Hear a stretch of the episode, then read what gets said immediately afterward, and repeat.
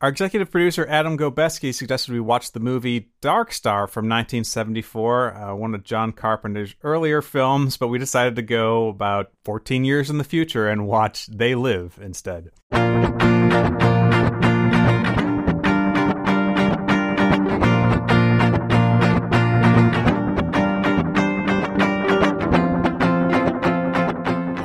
Welcome to the show, Cinematic Respect, where we trick our friends into watching movies that they haven't seen before for some odd reason, and they come on the show and we talk about it. And uh, they gain our respect, and we all gain respect for the film.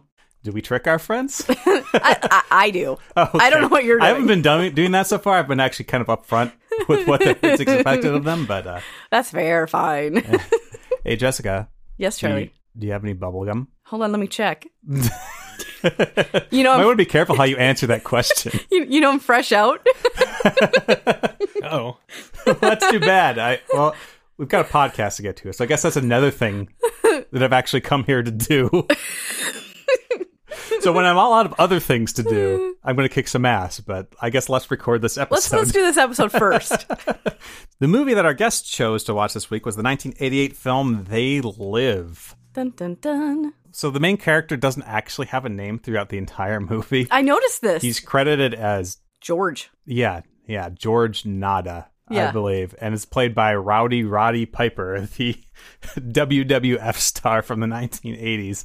Um, and he is a drifter who is uh, looking for a job. He drifts down to LA and uh, gets a construction job, meets up with Frank, played by Keith David, who shows him to a shanty town because apparently uh, this is in the near future where uh, there's been an economic downturn and there are quite a pe- bit of people who are homeless and need a community to live in. So Rowdy Roddy, I don't know how we're going to refer to him the rest of the episode. I think you just call him Roddy. We know Roddy. he's rowdy. Okay, yeah. There, there's there's a pretty significant fight scene. We know he's rowdy. So uh, Roddy meets up with an underground resistance network that has actually made it has actually made sunglasses with special lenses that allow them to see that aliens have taken over the Earth and are using subliminal messaging via a TV station transmitter to uh, disguise themselves in front of humans and take over the upper levels of the government and the Society. yeah I mean, society really. in general and become Yeah. very rich. Very And- rich, very powerful. and it's up to Roddy and Frank and Holly, played by Meg Foster, to I guess destroy the whole alien conspiracy. It's it's something. Yeah, that's pretty much that's pretty much it. That's pretty much it. You're right. So the person who's chosen the movie for this week is our good friend Justin Sills. Welcome to the program, Justin. thanks for having me. So you hadn't seen this movie previous to this watching, right? Right. So did you have any idea what it was supposed to be? did you know what you were in for?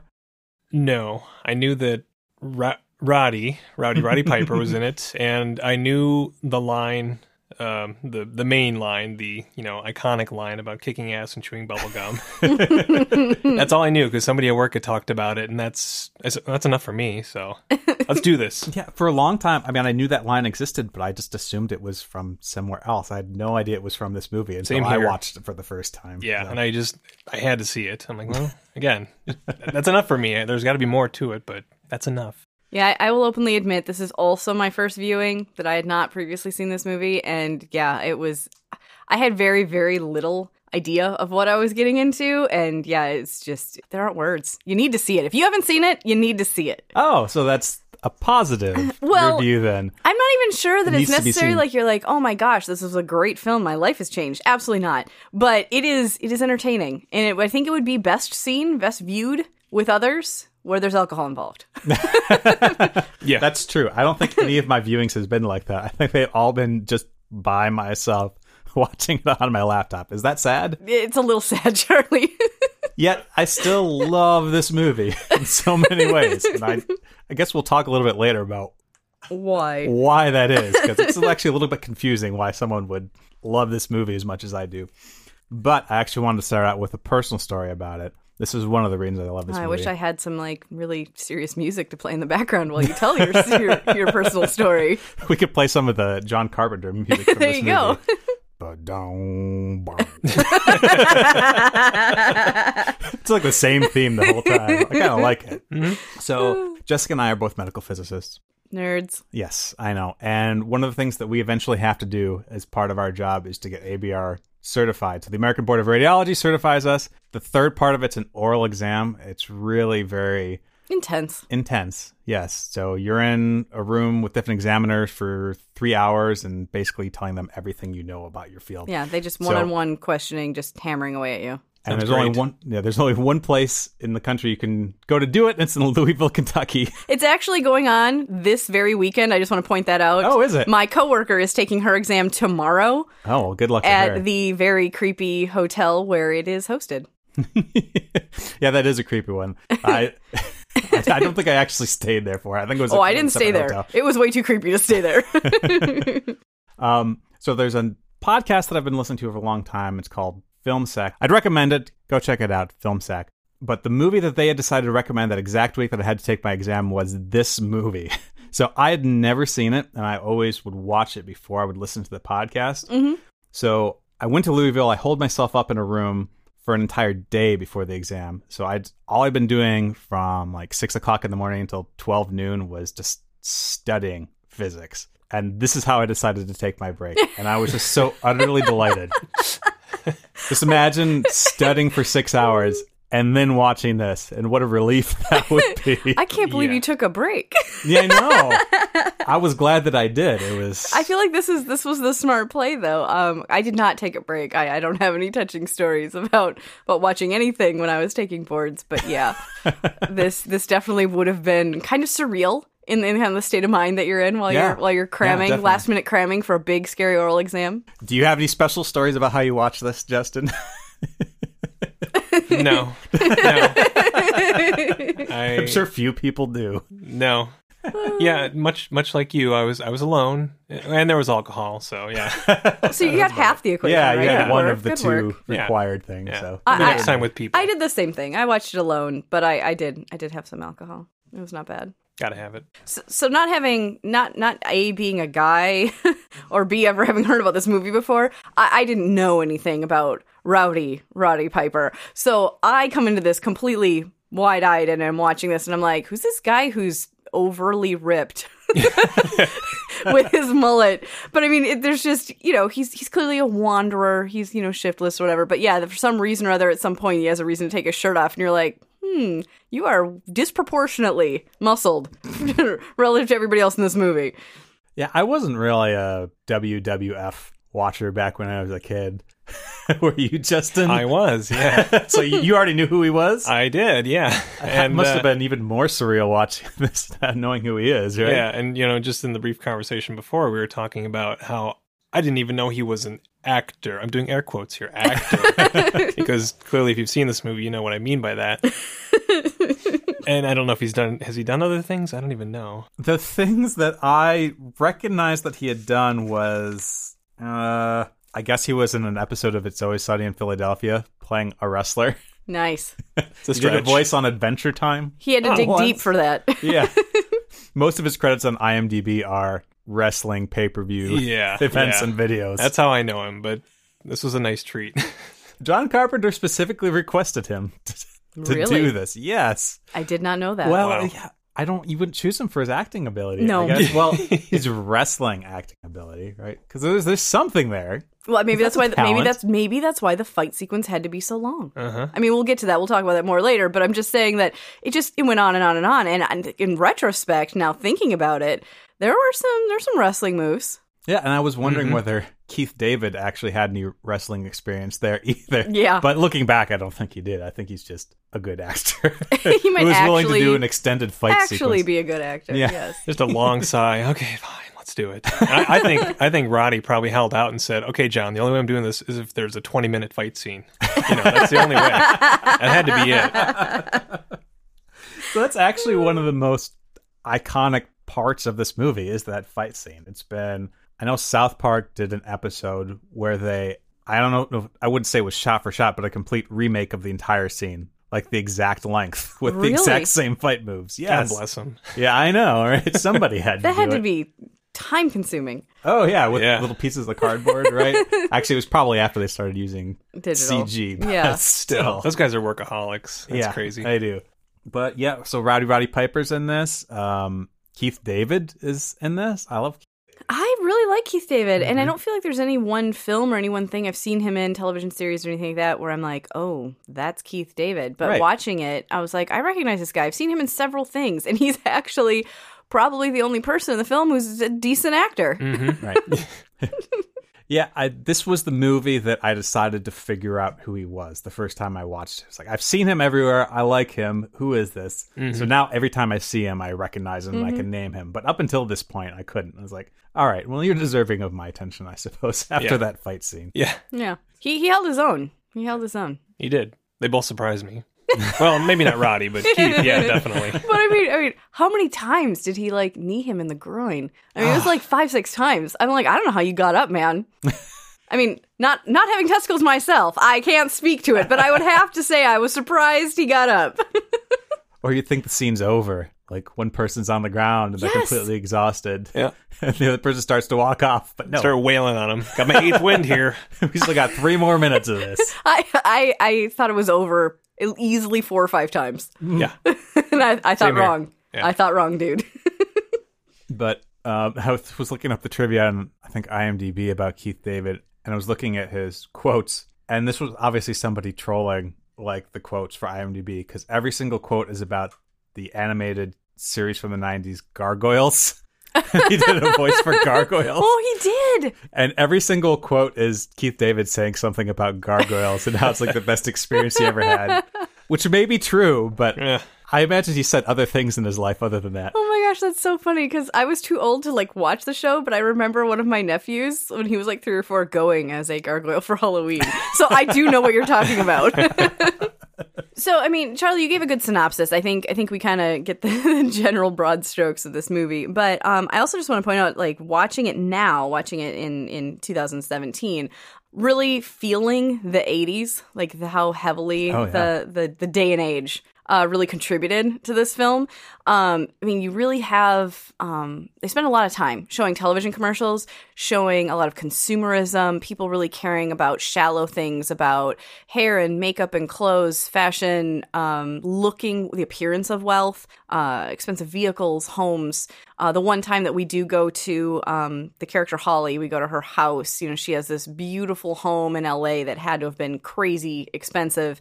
And she has, you know, leather couches and that stupid glass square brick tile crap that was everywhere in the 80s. Yep. so you know that this woman makes money. Like this is clearly this is a swanky place. She had that nice view over the hill that she got to push him out. Push the him window. out the window. I mean, that was a nice view he saw on the way down. but anyways, so you have you have that kind of juxtaposed with um, everybody who's who's having hard times in the 80s. So I feel like you know in the 80s you have uh, this rise of consumerism. You have way more people investing. You have this huge idea of like the stock market. You have Reaganomics, um, and so you see kind of this um, greater divide. I think between the wealthy and like middle class and lower class.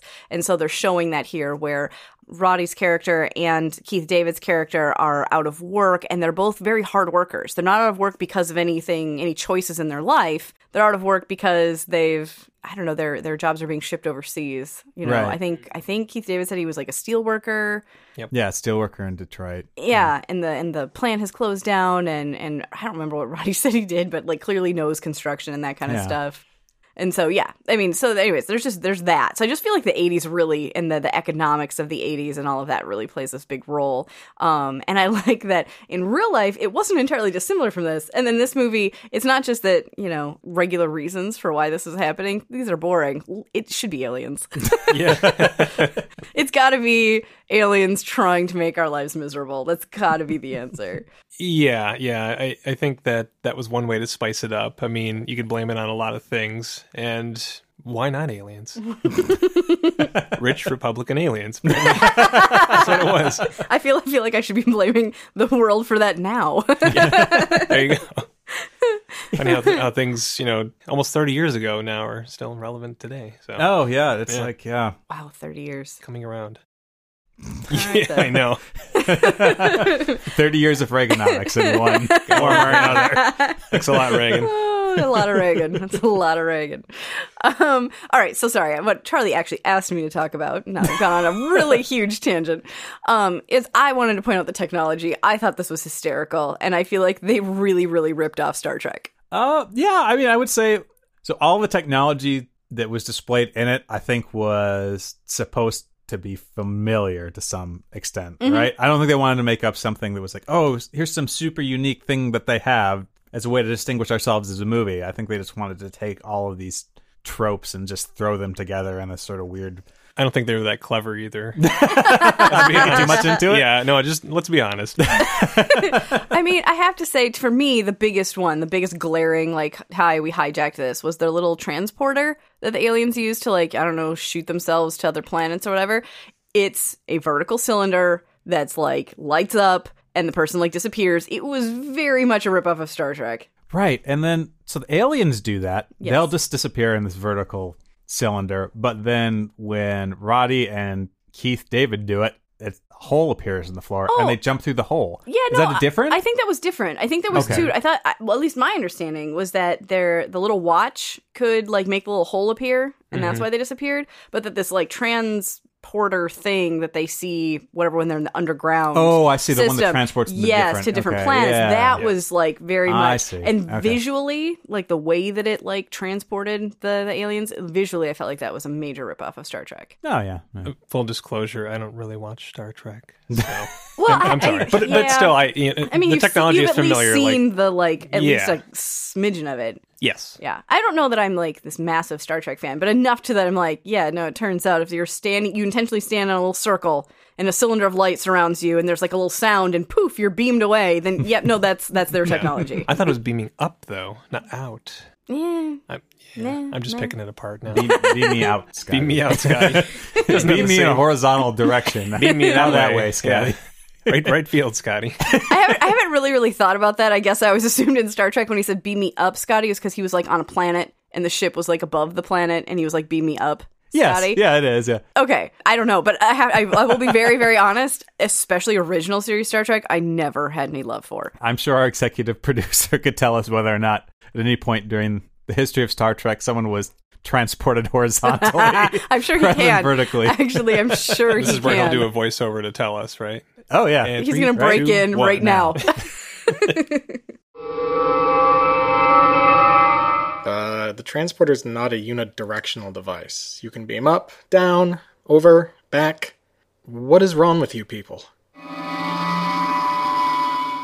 But if yeah, a lot of it, like the sort of alien technology, the sort of flying saucers and stuff they have, a lot of it felt very almost fifties ish. Like Yes. some of it was sort of very Star Trekky, but other things like the flying saucers and like That um, little drone thing. Yeah, it, the looked a little little drone old and clunky, yeah. yeah. but had some newer pieces of technology with it, little scanners and things. And I don't know. I, I liked it. And then there's also some 80s technology thrown in there. I liked that, for, for starters, when Roddy's character goes into the church for the first time, it is, I understand it's supposed to be a makeshift lab that they're making these sunglasses with, but basically there's like two beakers with colored liquid in them and there's some cardboard. Like it is the saddest looking lab, lab, and I'm using air quotes, lab I've ever seen. I was just like, well, that was just the lowest budget thing ever. but anyways, fine. So they they make these sunglasses there. But my favorite part is that um, right before like the the action really kicks it up a notch in this movie. Oh my gosh, guess what, guys? The amazing, like, lab created uh, contact lenses have just come in. So now you don't have to worry about the pesky sunglasses, which could get knocked off your face or, you know, somebody could, like, crush them or whatever. You just put these contacts in, you're good to go. Then the actors are like, ah, I can't show up to the set hungover anymore. you have to wear sunglasses the whole time. But yeah, that was definitely a device. Or like, we don't want the actors to wear sunglasses all the time, so this is the point at which we get to have them have contacts instead. if mm-hmm. it had been ten years later, they'd be doing LASIK to make them be able to see all the aliens or something like that.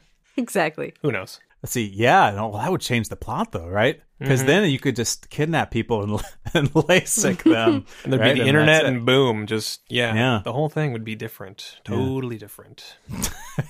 Probably in a bad way. I was gonna say, probably in a really bad way. Yeah. I like how like the entire world was being fooled by one transmitter placed on top of one cable news station in LA. Right. Well, some of it, they talked about there were certain places they had infiltrated and they were going to infiltrate more, but it doesn't make yeah, it doesn't make sense. How could you how can you have this work and just be in one place on Earth instead of everywhere? If you're Yeah. everywhere, it works, but like Aliens. not. Aliens. Oh, Alien right. technology. That's true. Well, but where's the plan B? He has a little, you know, 22 pistol and he shoots the the thing and uh, where, where's the other one? Come on, aliens. Yeah. You dropped the ball here. really? They, No did, they, redundancy. they really didn't That's have a disaster recovery plan. I guess. It's very disappointing. Yeah.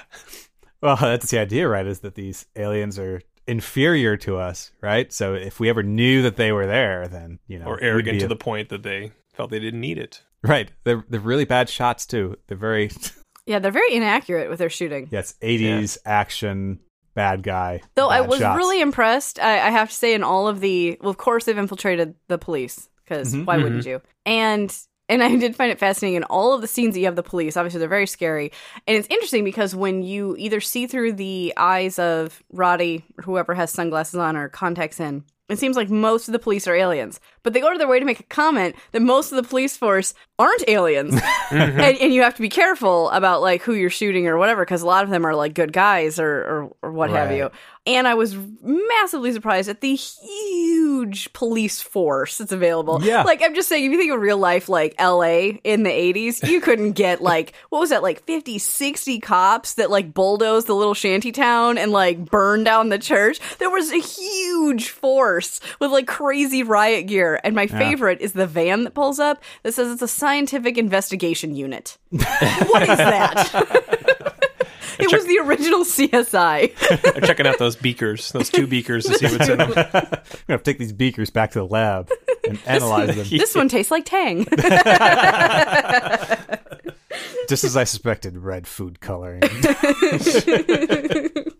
So I want to say a couple things about the director of this movie, John Carpenter. He is responsible for so many of these exact same types of movies from like the 70s and 80s. If you've seen Big Trouble in Little China, Yes. he directed that. Oh, I did see that. Uh, I, I, I kind of regret it, but yes, I have seen that. I kind of own it and I don't regret it. Good for you. Lots of stuff with Yeah. Kurt Russell, Escape from LA, Escape from New York, which I guess was before that. Um, Halloween. Yep. So back in the 70s, he directed that, probably his most well known movie. Uh, he's got a very distinct style. I don't know. If you see other movies of his and then you watch this, you could kind of tell that maybe he's the one that directed it. And not only mm-hmm. does he direct, but he writes most of these things quite often. He wrote the screenplay for this movie mm-hmm. and mm-hmm. he does the composing for the movies too. no, Yes. he Yes. composes too. He composed all That the music Halloween for this theme. movie. Yeah. Interesting. I just assumed, like when you earlier when you commented on the music, I assumed that was just kind of like a signature, you know, music he likes and uses. I didn't realize he composed. Yep, he does. I think Wow. there might be people who like co-compose or whatever you Yeah, call yeah, with he's- him, but has. Hmm. yeah, yeah, he likes to do that in his own movies too. And then I guess doesn't spring for an orchestra or anything and does it all. Saves a lot of money that way. Synthesizer. Yeah, you do. Plus, Yeah. it was the '80s, so that's what everybody did gonna say anyway, everybody right? That's the loved thing. themselves some synthesizer in the Oh, yeah. Synthesized saxophone. I always that think nice it's the worst. tinny sound? It's really good. You would be offended though, Charlie, because you played the saxophone. That's true. I I can always tell. I just want to say for the audience that I'm sitting in a room that possesses not one but two saxophones. Yeah, you can reach over and touch them while you're sitting. Yes. So we can we can play out the episode, the saxophone duet if people want. I can get Kara up here. And we Yeah, I was going to say, because I'm not going to be any help to you. You're going to need your wife to help You're you going to out. be wishing for the synthesized saxophones after we get done with that. uh, but yeah, no, pretty much everything he directs, I like for one reason. Oh, The Thing. It's another thing I put on the list, Mm. or another. Sorry, it's another movie I put on the list, Mm-hmm. and that one I actually like a little bit better than this one. Even Great so, movie. Yeah, we may eventually get to that one. I think that one's a little bit more. I'd say it's a little bit more well done, or I think so. yeah. Yeah. the uh, practical effects are pretty good, and it's a little bit more contained. It's set in a, uh, a station up in the Ant- in the Antarctic or, Or- something like yeah. that. So yeah, it's a little bit less. Well, I don't want to say there's less suspension of disbelief. That's not really true. Uh, y- well, yeah, that depends. there's a little bit less to nitpick, I think, in that movie than there is with this. it was creepy. I really liked it though. So I think John Carpenter was considered to be a very big up and coming director, and then just kept doing movies kind of like this, where hey, that was a great Got idea. kind of his niche and but stuck you didn't think about hiring better actors for that? Or- I just don't think he better thought he needed him. I don't know. Yeah, I think he just kept doing his thing and I, was successful I felt, enough. I felt like he very heavily borrowed from other stuff. At least, again, I've seen this one, but um, I felt like I felt like there were definitely moments when when Roddy first puts on the sunglasses and first kind of sees what's going on and really and really gets this, and he has a run in with the police because, of course, first of all, he has to lip off to the aliens. He can't just shut up. He's in the friggin' grocery store and like this like rude older woman in a fur coat runs into him and he has to be like, God, you're ugly and like just be rude to her. And so then she's like, I've got one that can see and talks into her watch. And so now you're screwed, buddy. If you just kept your mouth shut, like you could have flown under the radar a little longer. But no, the moment you find out, you gotta be rude. And where does that get you? I feel like that's a nice little life lesson for our audience. Yeah. Um, but anyway, so he he runs into the police and you know takes some guns and immediately like shoots him up, and then very Rambo style. And that was one of the things I felt was very hijackish. Like, oh, you know, he's overly ripped, overly muscled with his mullet and whatever, and he immediately like throws on guns like crisscrossed across his body and like walks into a bank to say his iconic line. and I was like, yeah, it feels very Rambo, very one man band. Uh, just to hit on one of the things I can obviously say I love about this movie is all the one-liners, and so let's play the clip that we've been alluding to this whole time that you've all been waiting for.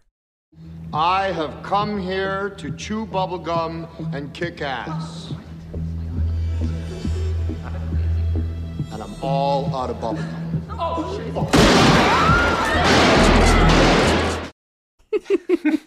That's it. Clearly an ad lib line, and when you know he's a wrestler, then it makes a lot more sense. Yeah. It just, I, I having never seen it, I was just, I told the guys before we started taping that I actually stopped the movie. I stopped the movie and I was like, wait, what did I just hear? Like, I had to back it up. I had to hear it a second time. So it's my understanding that a lot of people have heard this line before. And just like you had said, Charlie, you heard the line before, you didn't know what movie it was from. I, I had never heard this before. I was completely, it was new. It was great letting it just wash over me for the first time. Because yeah, he just walks in to the bank and starts killing people. Why did he decide to go there? Why is he so sure that what he's seeing is real? yes, he commits immediately. Yeah, it, it must be correct because it kind of fits what I believe is probably the truth, right? Also, I do want to Start murdering I, people. I do want to point out one aside that I found really entertaining. Now, we've already said that the aliens are kind of like supreme humans. They they have infiltrated the government and they're very powerful and they're very wealthy. Like that's a big piece, right? So they're living like the good life, while the rest of the you know real humans, whatever, are living crappier lives. And so um, I did really enjoy that when he does put the sunglasses on and as he's walking around, it's predominantly white people that are aliens. Oh, the yeah. minorities seem to be okay. The minorities are totally fine. They're good guys. In fact, I actually started paying attention. There was not one black or Asian alien at any point in this film. It's a bit of a social commentary. I thought it was really kind of funny. I was like, yeah, it's all like, you know, annoying white people. Uh, I I do like how his worldview did change pretty quick, though. Like you say, because he had a little speech in the beginning about how he's going to work hard and it's America and he's going to make his way and puts on these sunglasses and he's like, "Holy crap! Wait a minute, double take, triple take." Okay, fine. I'm going to shoot up the whole world because this is obviously not the right thing. You know, my my point of view is wrong, and these sunglasses must be right. Yeah. somehow. I love the subliminal messages too, the ones they chose to have. You know, you have your clear uh-huh. obey and stay asleep. The marry and procreate was probably one of my favorites. As a woman, in, in, in particular, like thinking about like women in the 80s, because it was, of course, the marry and procreate was always like ads directed towards women. Ads that were like, you know, whatever, showing like a woman in bikini, like on a beach or whatever. and Oh, he yeah. puts on a sunglass and it's like, marry and procreate. like, like, you got it. You got it, my friend. I'll get right on that. I like the money. This is your god. Yeah. that was good. That was really good. I thought about the "In God We Trust," and I thought, "Hmm, that's interesting." You know, Yeah. No, that's true. it is Very our God. nice. I also wanted to talk about uh, the the lead female in the film. Meg, Oh, yeah. Is it Meg Foster? Meg Foster. Meg Foster, who has the lightest blue, creepiest eyes I've ever seen on a human being. And I thought it was fake for the movie, and then looking at pictures online, appears to be her real eye color. Yeah. It's very Yeah, unsettling. that's what she looks like. Village Very of the Damned. unsettling. Yep, Yep. that's her. Was she So- blonde? I don't know. she was 80s-ish blonde, where Yeah. kind of like the darker, the darker Yeah, roots yeah. or whatever, but but blonde-ish. But creepy. But Oh yeah, my I mean, if I had to guess who was the traitor in their midst, I would have guessed that it was her. Right? I, I'm looking at my notes, and from her first appearance, I'm like, "Is she evil?" Question mark. That's what it says in my notes. so I actually, that's a good question though. But honestly, like, so was she evil the whole time? Because at first, she's a regular human, and you can see with his sunglasses or whatever that she's not an alien, and she helps him out. She's really kind of weird. Like the acting is is pretty bad between the two Yeah. of them. Is mm-hmm. exceptionally poor. Takes her takes him back to her place. He's clearly very like drained or whatever it is from wearing the sunglasses so long, mm-hmm. and she's like oddly submissive with her weird voice when she's talking to him and I'm like what is your deal? Like I can't quite place my finger on like are you are you just scared? Are you kind of evil? Like what's your game? And she shoves him out of the window with, with the beautiful view um down and and then but then later shows up because his sunglasses got left behind and so she sees what the world's really like and shows up and she's seemingly good, but then later, obviously, is the traitor in the mix. And so my question is, was she always have this agenda of being kind of evil? I think so. I think so too. I, I think that she that was her in to kind of infiltrate and see what they were doing, and you know mm. she just played it not well, but she played it well mm-hmm. enough, you know, Right. and then was able to. Do you think she knew about the aliens beforehand, before the sunglasses? I think she had to, didn't I think you? because she worked at the TV Station. station, Cable, I'm not whatever. sure how many people there didn't know about it. Hmm, okay. I think maybe it's a prerequisite for working at the Got it. station. just say nothing. Let me Okay, look over your I- resume. Do you know about the aliens? Does your no? You're in. All right, all right, yeah, because I was I was kind of on the fence about it, but yeah, I could see this being like a she was like you said, like she was infiltrating, she was using it to try to come in and be like, hey, Yeah, that's one of the I'm- parts of the movie I forgot. I actually didn't remember that that was what happened at the end. I mean, I kind of assumed that she was along for the ride, and it's like, oh yeah, no, that kind of makes. Well, sense. when she when she you know shot Frank in the head, it kind of cleared things up pretty fast. I was like, and it was funny because again, I've never seen it, right? So I'm watching and I go, oh, you know, like hands over your mouth. I'm like, she shot Frank. I oh, like dare you. Frank. I like I liked Frank. he took a while to win over, but then in the end, he was a good guy, and he had to die like that. That There were sucked. a lot of punches to the head and face. I mean, I don't know so much that he was won over as he was concussed. Yeah, pile driven, concussed. Yeah, all these things.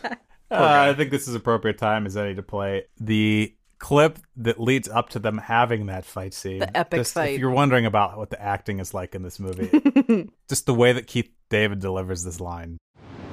Wait! Hey! You better find yourself someplace to hide and keep praying nobody ever finds you. Try these on. Look, you crazy mother.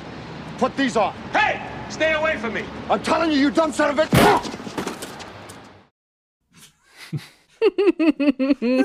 The line's getting interrupted halfway through. Like you can tell that Roddy is anticipating getting punched with the way he delivers the line. Yeah, sign of a great actor. Well, just it just went on so long. I know we've said that, but yeah, it just blew my mind how long they spent beating the crap out of each other. Yeah. I did appreciate that after the epic fight scene, when they are strolling down the street, both wearing pairs of sunglasses now, that they did bother to make their faces look swollen and bloodied. At least I feel like that's pretty common And in then it today's films. It did. I feel like it's common in today's films to not have people look like they've been beaten. That's true. Mm-hmm.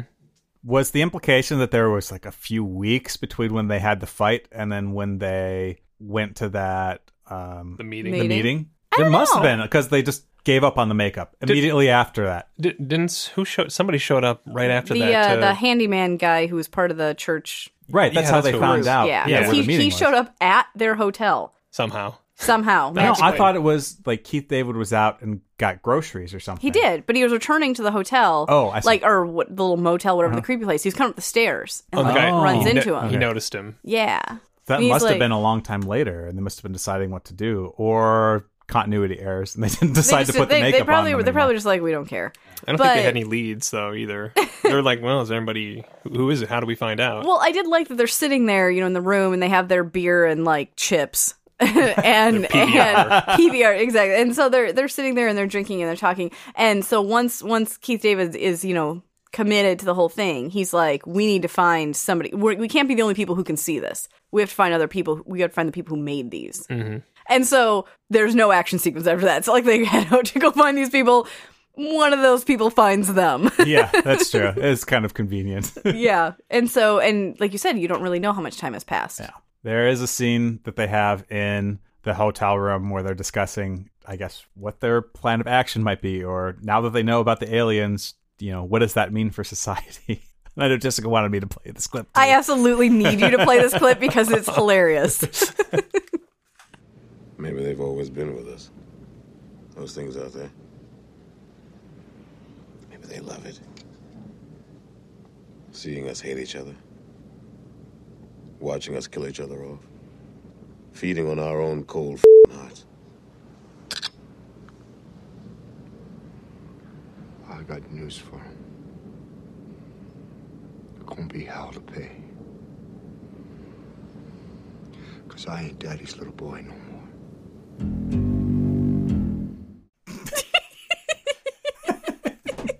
Seriously, the I ain't daddy's little boy no more just kills me because he has this like kind of arbitrary backstory that just kind of gets sandwiched in there. Like I, I wonder if he just made it up or if it He did- might have. He might have on the spot made it up about his dad hitting him, him. beating him. Yeah. Yeah, and I holding he- and holding a knife to his throat. Yeah. This is talking about his dad trying to saw off his neck with a knife Yes. or something along those lines. It's like, okay, we didn't need this because we don't have anything from that character, right? Nothing. The character's not even given a name, which tells you something. Like we don't We don't need care. anything else. Yes. It's good enough that he kicks ass, right? I think he ad libbed the entire movie. I think these are real things that happened to Roddy Piper that formed him, made him become a professional wrestler. You know, odd stuff like his daddy taking him down to the river and whatever. and whatever he did to him, you know, that, yeah, it's just the whole thing was every line he delivers, you're just like, what's it going to be now? How can, how can he top it? How can he possibly do better? Seriously, when he says he's not daddy's little boy no more, I just I was like, okay, all right, this this this this just got real. I did appreciate uh so what Keith David was saying before Roddy says his his cheesy line. Um felt very 1984 to me. Uh felt very like, you know, oh keeping keeping kind of the the average people occupied with their own misery and kind of their own little infighting. So I, I feel like there was an element of that. You know, it's a sci-fi film. It's supposed to have kind of have that element. I, I you know, again, you can either look at it as, oh, that was nice, or oh, you stole something else, depending on your point of view. Pa- paid homage. That's it, right? Yeah, right? Yeah. Something. Uh, or stole, you know. Uh, so I would definitely put this whole movie in the genre of bad action movies, right? Oh, yeah. Even though I it has an 84% on Rotten Tomatoes, people think reasonably highly of it. I think it's considered a cult movie now. There's so much that we're talking about that's so bad about it. Um, what's the attraction to these sorts of movies? That I love watching these movies, and I can't always put my finger on why. My thoughts on that are probably best summed up in kind of the expectation that it's going to be bad and it's so bad that it's good. You know that it's going to be bad, but it's going to have good action, it's going to be entertaining because it's so bad. It's just it's so simple to me that I think of like all of Jackie Chan's movies and like Arnold Schwarzenegger and all that and Yeah, all the really terrible one-liners from Arnold Schwarzenegger. Oh, they're Yeah. just so perfect Yeah. in, in how bad they are and how stupid and cheesy. It's just very pun, you Yes, know, pun yeah. laden. yeah, and I don't know. Yeah, it's just something. You just about yeah, it I that- grew up with it, and I don't know. Maybe it's just it's kind of like fairy tales for adults. Oh, almost. yeah. You know what I'm saying? Like it's it's surreal. It's not like you're buying into this reality at all, but it's fun and it's a fun place to visit. And it's you know the really funny, really ridiculously well placed line that you're like, oh, of course you'd come up with that one thing to say that's like a perfect pun or a per- you know I don't know that just makes it makes it a good time. a lot of things that make me enjoy bad movies is the parts where you start to question why something was done like why the decision was made. Why did you choose this line? Mm-hmm. Like why bubblegum? Like couldn't you just say we'll do another take? No, come up with something else? Or couldn't you have hired somebody else other than roddy piper to do this movie? Someone who's a better actor? You just have to ask yourself these questions and the fact that a lot of times it doesn't have a satisfactory answer. Or when you do dig into the answer it's something like budget or the director was crazy or there's somebody else they wanted really couldn't do it mm-hmm. so I don't know. I almost feel like it's these kinds of movies need to exist. So, like, I'm gonna I'm gonna make a, a terrible analogy with food, okay, especially for fat Americans. So it turns out that yes, like going and having like a really nice meal, like a really fancy restaurant, like the food is very well prepared and all of the flavors are balanced, whatever, and that's like a thing. But there's a part of you that loves yourself a Big Mac. Oh yeah. and I feel like this movie is the Big Mac. it's like the guilty pleasure. It would be disappointing if the acting was better. Like, Yeah. you- Yeah. you- there's no way that like a Marlon Brando is going to deliver a I came here to chew bubblegum and kick some ass and I'm all out of bubblegum. You can't you can't I do that from Brando. That. that could be an entire movie. I love that actually, but I do I do know what you're saying. but there's something about really good movies and really bad movies, and there's something I just hate about mediocre movies. Like Mm-hmm. Right in the middle, that Yeah. just bores the crap out of me, and like Yeah, just kind of like I don't know, the status quo, what you expect. It's right, 'Cause this was bad, but it was not boring. No. right, You just exactly. You, kept Never wanting, boring. kept wanting more and going. Well, that was weird. Okay, well, I mean, just at a high level. I mean, Yeah. you got you got you got a, a wrestler who's a terrible actor. Mm-hmm. You've got pretty much no other good actors. I mean, like I said, Keith David's kind of the highlight Yeah. of the film acting wise. You got aliens that look super creepy. Yeah, You got awesome one-liners. You've got a lot of explosions and a lot of firepower. yeah. I, you know, I feel like it's a winning combination. it Yeah, is a all winning boxes are checked. combination. Yeah. And I also want to take a little time out. I'm I just side thing. So the whole movie, you know, you you you have a couple a couple of f bombs, but and you have you have a decent amount of violence, but there's no like gratuitous sex until the last ten seconds of the movie. Oh, we just got to throw that in about there. Could have avoided it completely, but But no, we're gonna go out of our way to include it, and I find it really funny because it, it felt uh, very, um, very much like '80s nudity. I don't know how to explain that, Yeah. but like I don't know. I'm thinking of um, some of the John Hughes movies, like Pretty in Pink, where you used to see it on cable, and then at some point you watch it, like the real one, you're like, I don't remember there being this much nudity in Pretty in Pink, Yeah. and that there is, and it's that kind of a thing, where just kind of a random topless woman who happens to be to be sleeping with some guy, and it was right after you know Roddy successfully destroys the transmitter or whatever, and so she looks down to the guy that she is you know currently engaged in a sexual act with, and it's like, holy crap, it's an alien, then the movie ends. That's the last scene. There isn't anything else after that. so abrupt. exactly. I first time I saw this movie, I laughed for a good minute after that was done because not only was it reasonably funny, exactly. it just that was the end of the movie. It was just so abrupt, and I'm like, really? That's where they decided to end the movie. I can understand that being a shot or like the second to last shot, and then you show I don't know. Something else, but no. Yeah, people coming back and taking back what's theirs from the aliens, or bashing their skulls. Yeah. no, something. no. Yeah, Yeah. The, the humans rising up, but but no. And I just find that funny because I think about, like you said, John Carpenter is clearly very involved in his films, and so I just envision like an editing decision. No, no, no, no, no. Save that for the last scene. and also for the girl, the actress, she's like, "Mom and Dad, I'm in a movie. You probably shouldn't see it." Yeah, yeah. maybe the ratings board won't watch all the way to the end of the movie. if it's the very last couple of frames, maybe they won't notice. They won't notice. I mean, that's I mean that's the swearing and the nudity too. I mean, especially in the '80s, that was a big thing. Like, there's only a certain amount of nudity you can have. There's mm-hmm. only specific parts of the body you can show. And as far as f bombs, I think you got Three, two, it's three. like two or 3 and mm-hmm. then it's R, mm-hmm. right? mm-hmm. So I, I felt like they were just like, well, you know, we're entitled to use these. yeah. let's put them somewhere. Let's throw them in. Yeah. Do we have any in. nudity? No. Here we go. Right, right there. What? right we didn't there, use yeah. nudity yet? I thought we did. Oh, damn. All right, get that girl in here. This is the '80s. Come on, do this. we already wrapped. The actors went home. Oh, She's still here. Oh, it's terrible and probably true. So if Justin, if there was one thing from this movie, one pop culture reference that you could, what what do you think is what's the big takeaway you think from this movie? I, I think it has to be the reason I wanted to see the movie, the quote. I mean, I was immediately intrigued and I, I went and watched the trailer and I thought, well, that was a lot of cuts. That was a lot of, doesn't really tell me much. You know, I kind of, I have to watch it now. So, um, I think it was, it was more than that, but that, that made it alone. That was worth it. I think that was just too much fun. It was It worth was the ninety hilarious. minutes. and it was just off the cusp. Like you made that up, Roddy. Why would you? Okay, it was great. It was wonderful. It was excellent. You've gone down in history. Uh, the part the part that stuck with me was the fight scene. It's five minutes and twenty seconds long. I Is it just really? looked that up. It's Yeah. so long.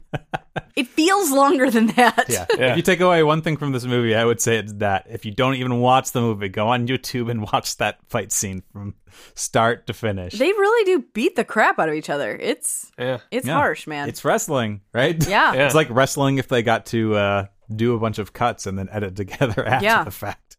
Uh, so, Justin, uh, you've agreed to be on the show. We thank you for that. You've agreed to watch this movie, and at least we think you're a better person for it. So now you have the opportunity to tell our listeners something that they should be watching. I think everyone should check out Prince of Darkness, another John Carpenter film. Have either of you seen it? no. Oh, is that which one is that? Is that the one where they're in the church? Yep. Yes, And I have seen creep- that. Creepy. It, there's like a vial of um like goo that is like the essence of Satan, Nice. and these people come into contact with it, and all hell breaks loose essentially. And it's just it's That's vintage. yeah too. creepy. Yeah. You know, like a lot of It maybe not one that people have seen quite as much as the other no. ones. It, Yeah. It's yeah. I'd say another not a classic, but a culty sort of. You know, it could become. Yeah. Could have been, but it's not. But That's an, that's another movie I watched because of Film Sack.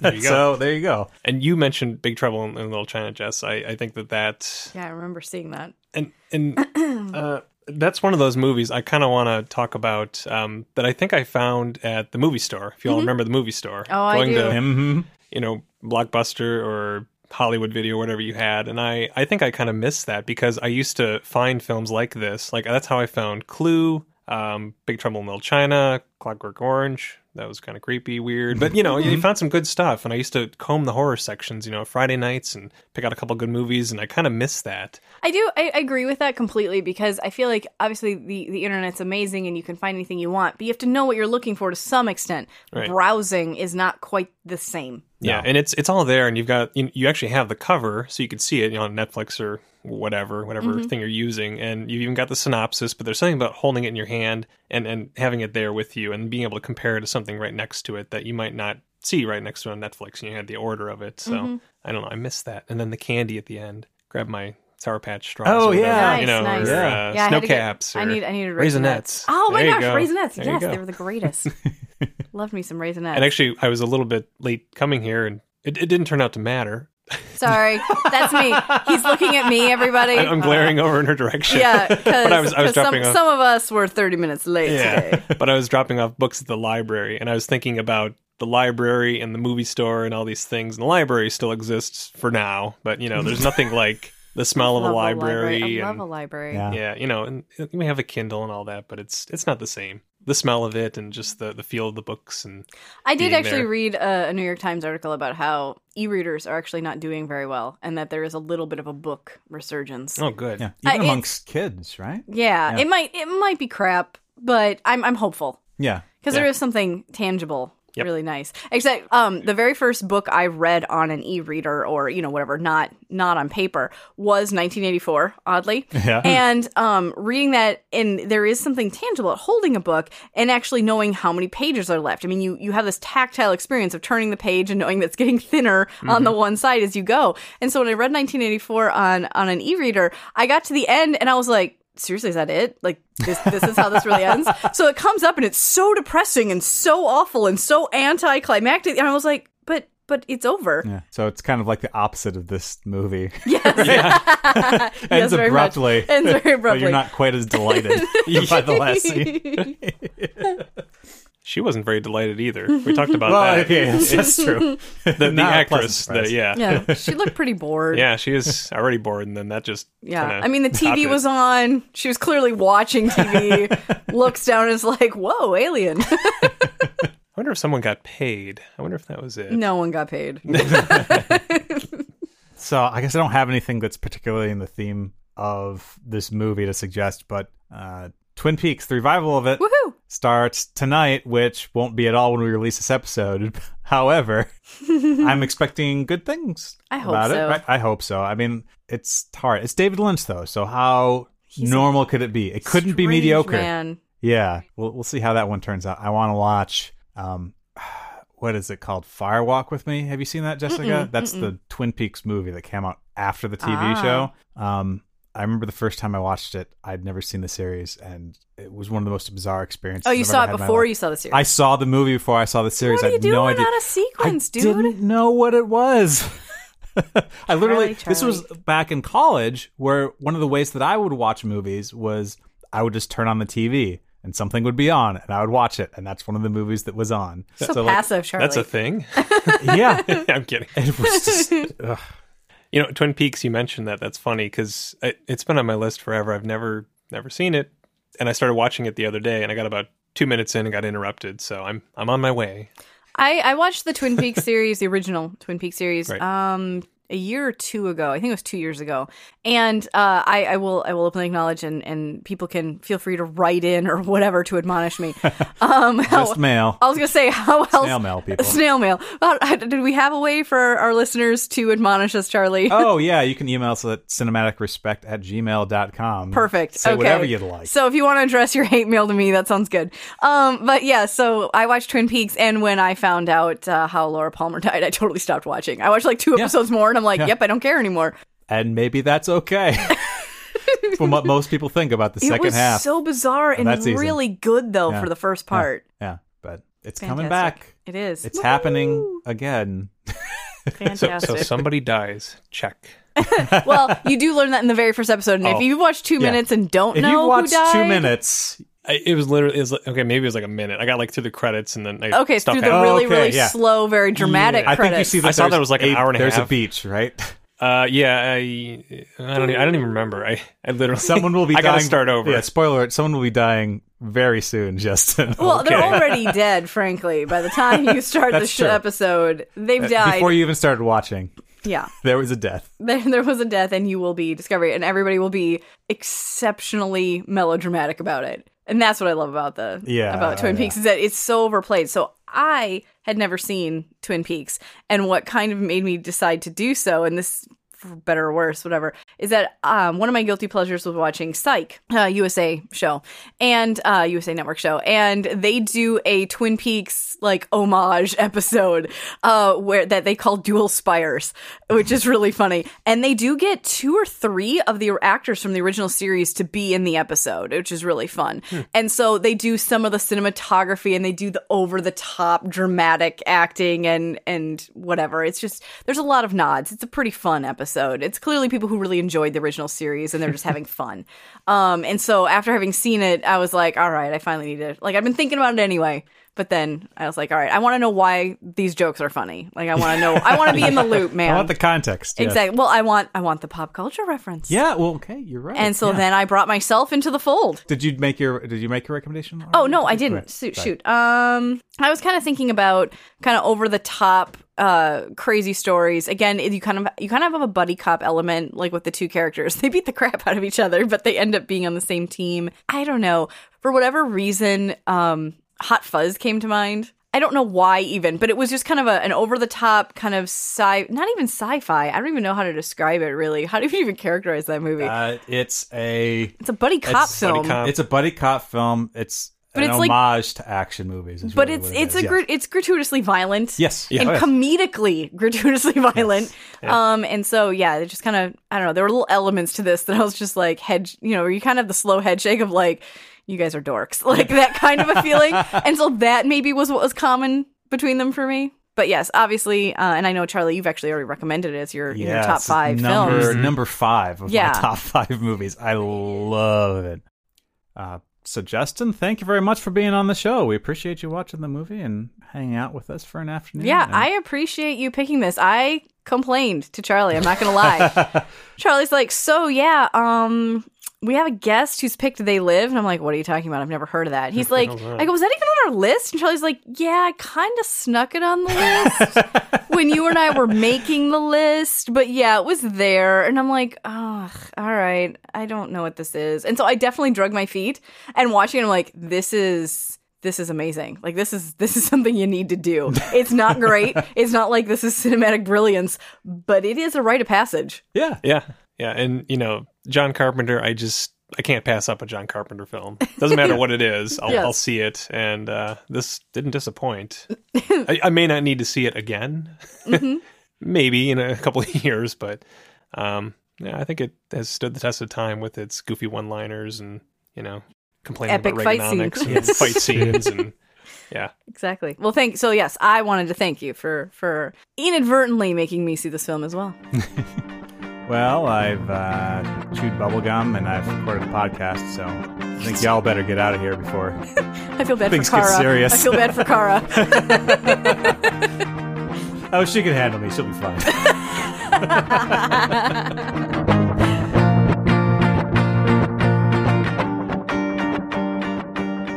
Well, that wraps it up. Thanks so much for joining us. We had a great time. And be sure to catch the next episode where we're uh, going to discuss another pop culture gem.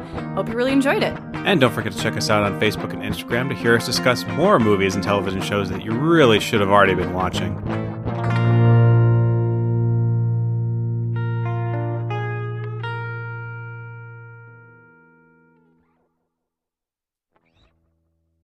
All right. Do Oh, good. we have any Yeah. other closing? I don't think we have anything. Uh, I, I I had a one-liner that I didn't get a chance to. Mama don't like no tattletales or whatever he says. Mama don't. I love that one. Yeah, there's I was like, keep it trying. Your, your face looks like it fell into a cheese dip in 1957 or whatever. you said Fifty-seven. you Yeah, were- exactly. I was like, wait, what? Huh? 31 years ago? That is some trash talk, No my kidding. friend. Uh, that's safe. Uh, uh, if Bernie Sanders were a movie, it would be this movie. Yeah. No chance to use that. I'm sorry.